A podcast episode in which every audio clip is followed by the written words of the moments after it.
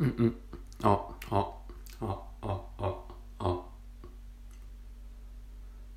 それでは今日も記録していきます。スペアジアーカイブス第558回です。今日は日付変わって7月10日、時刻は1時過ぎぐらいです。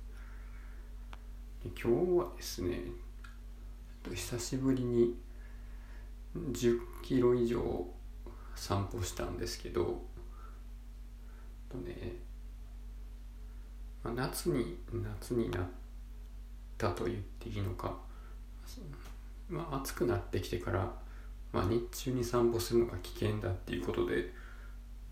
夕方とかにね、時間をずらしてきてたんですけど、今回はね、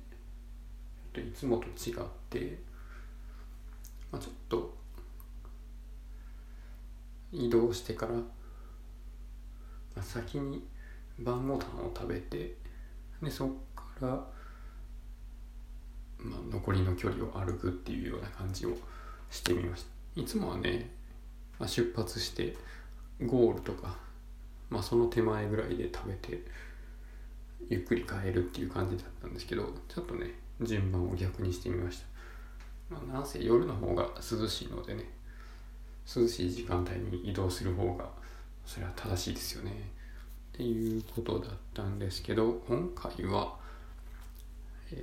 しゃぶ葉っていうスカイラークグループのしゃぶしゃぶのお店に行ってきました。で、実はですね、先週はまた別のしゃぶしゃぶ温野菜っていうコロワイドグループが展開しているしゃぶしゃぶのお店に行ってまして、前々からちょっと気になってたんですよね。で、どっちの方がいいかなみたいなことが気になってたので、両方ね、忘れんうちに行ってみたっていう感じです。で、今日はそのしゃぶ葉の方に行ってきたんですけど、すごい良かったです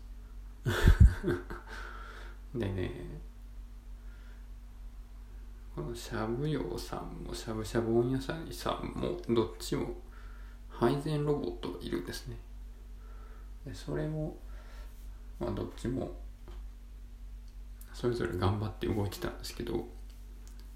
やっぱり会社によって運用のさせ方がちょっと違うなっていうところがありましたので、その辺とかもね、ちらっと話そうかなと思います。で、しゃぶしゃぶ温野菜さんの方では僕らが食べたのは豚の食べ放題コースで、税込みだと3000円ちょいぐらいかな、一人で。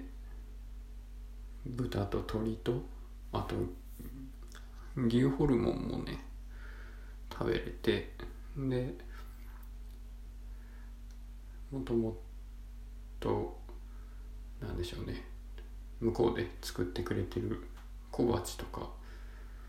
サラダとかそういうのも食べれますし、食べ放題で食べ飲めますし、で、しめの種類も5種類ぐらいあって、卵とかもね、途中で薬味として追加できたりとかで、最後にデザートが1品ついてると、そんな感じで120分やったかな。で、一方今日行ったしゃぶ葉さんの方は、僕らが食べたのは、豚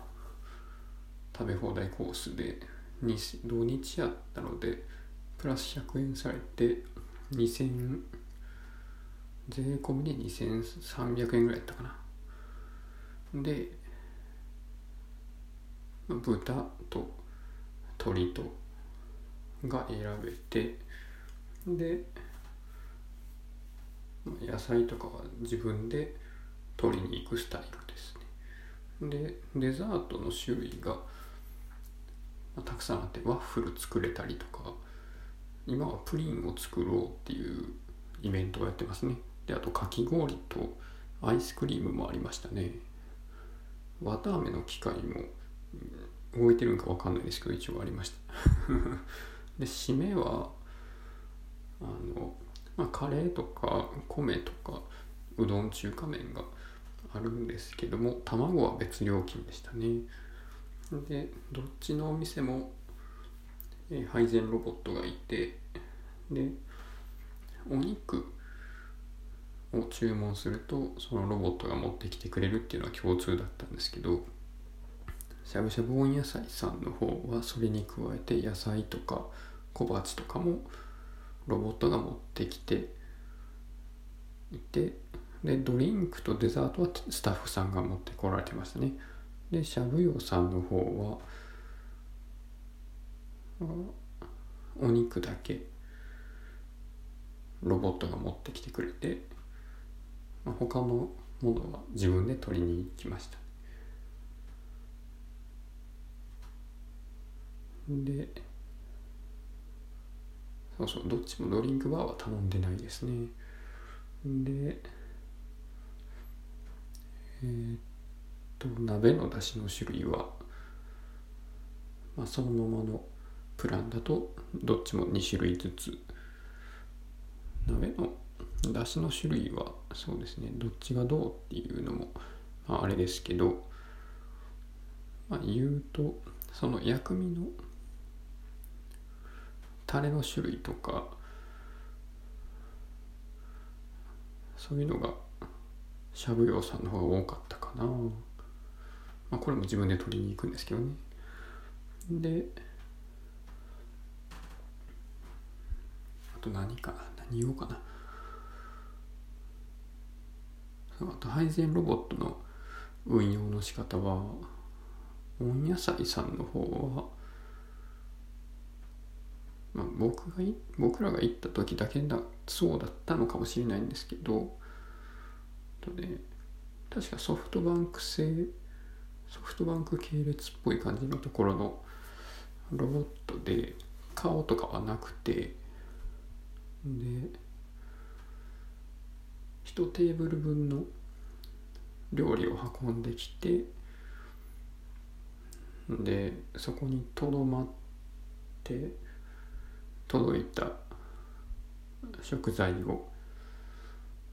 僕らがテーブルに乗せた後からの皿をそこのロボットに乗せて戻して、厨房まで帰ってもらうっていうことができるんですね。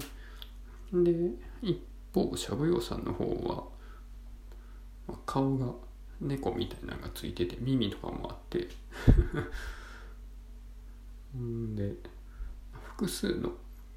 テーブルの食材を運んできます。で、複数のお客さんのところに順番に回っていくので、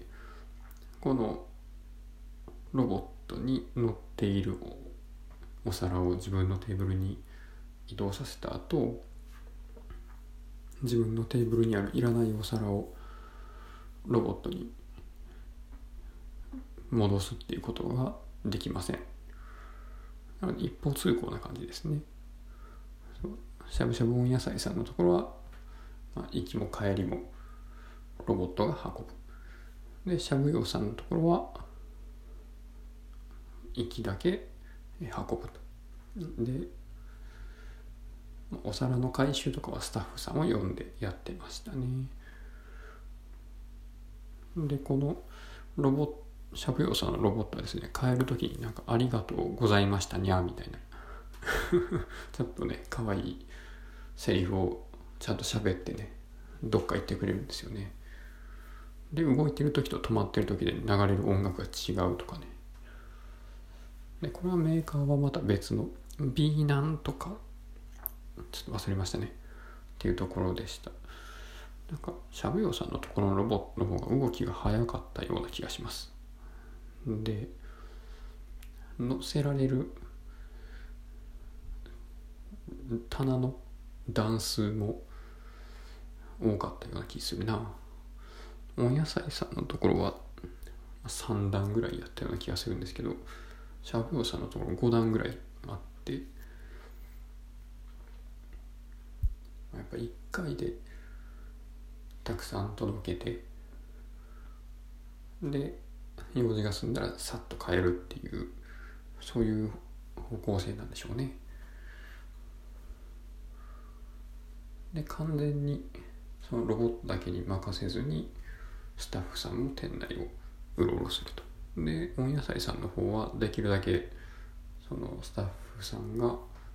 荷物を持って移動しないっていうことを狙っているような感じがしましたね。で料理の方はね、どっちも美味しかったですでどっちも好きですね。で、まあ、ただやっぱり値段の差っていうのがありますので、小鉢とかもねすごい美味しかったですよね、温野菜さんの方。なので、まあ、また行きたいんですけど、やっぱりちょっとなんかいっぱいお金使ってもいいなっていう気分の時に温野菜さんに行って、まあ、リーズナブルにサクッと食べたい時は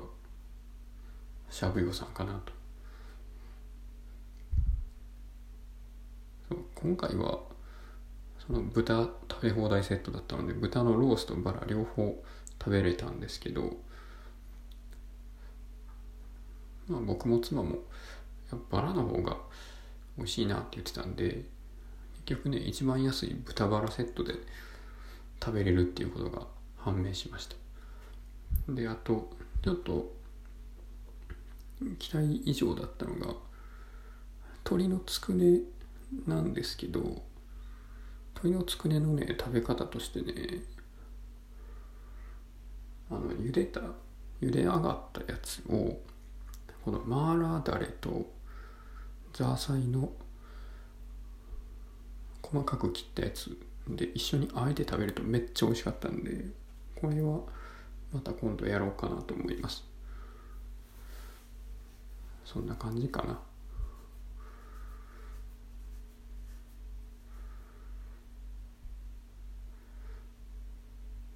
ていうね、夏になったらってこともないか。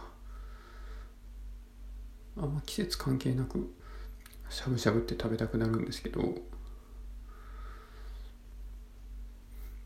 やっぱ家でやると、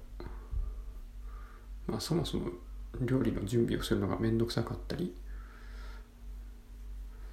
食材いっぱい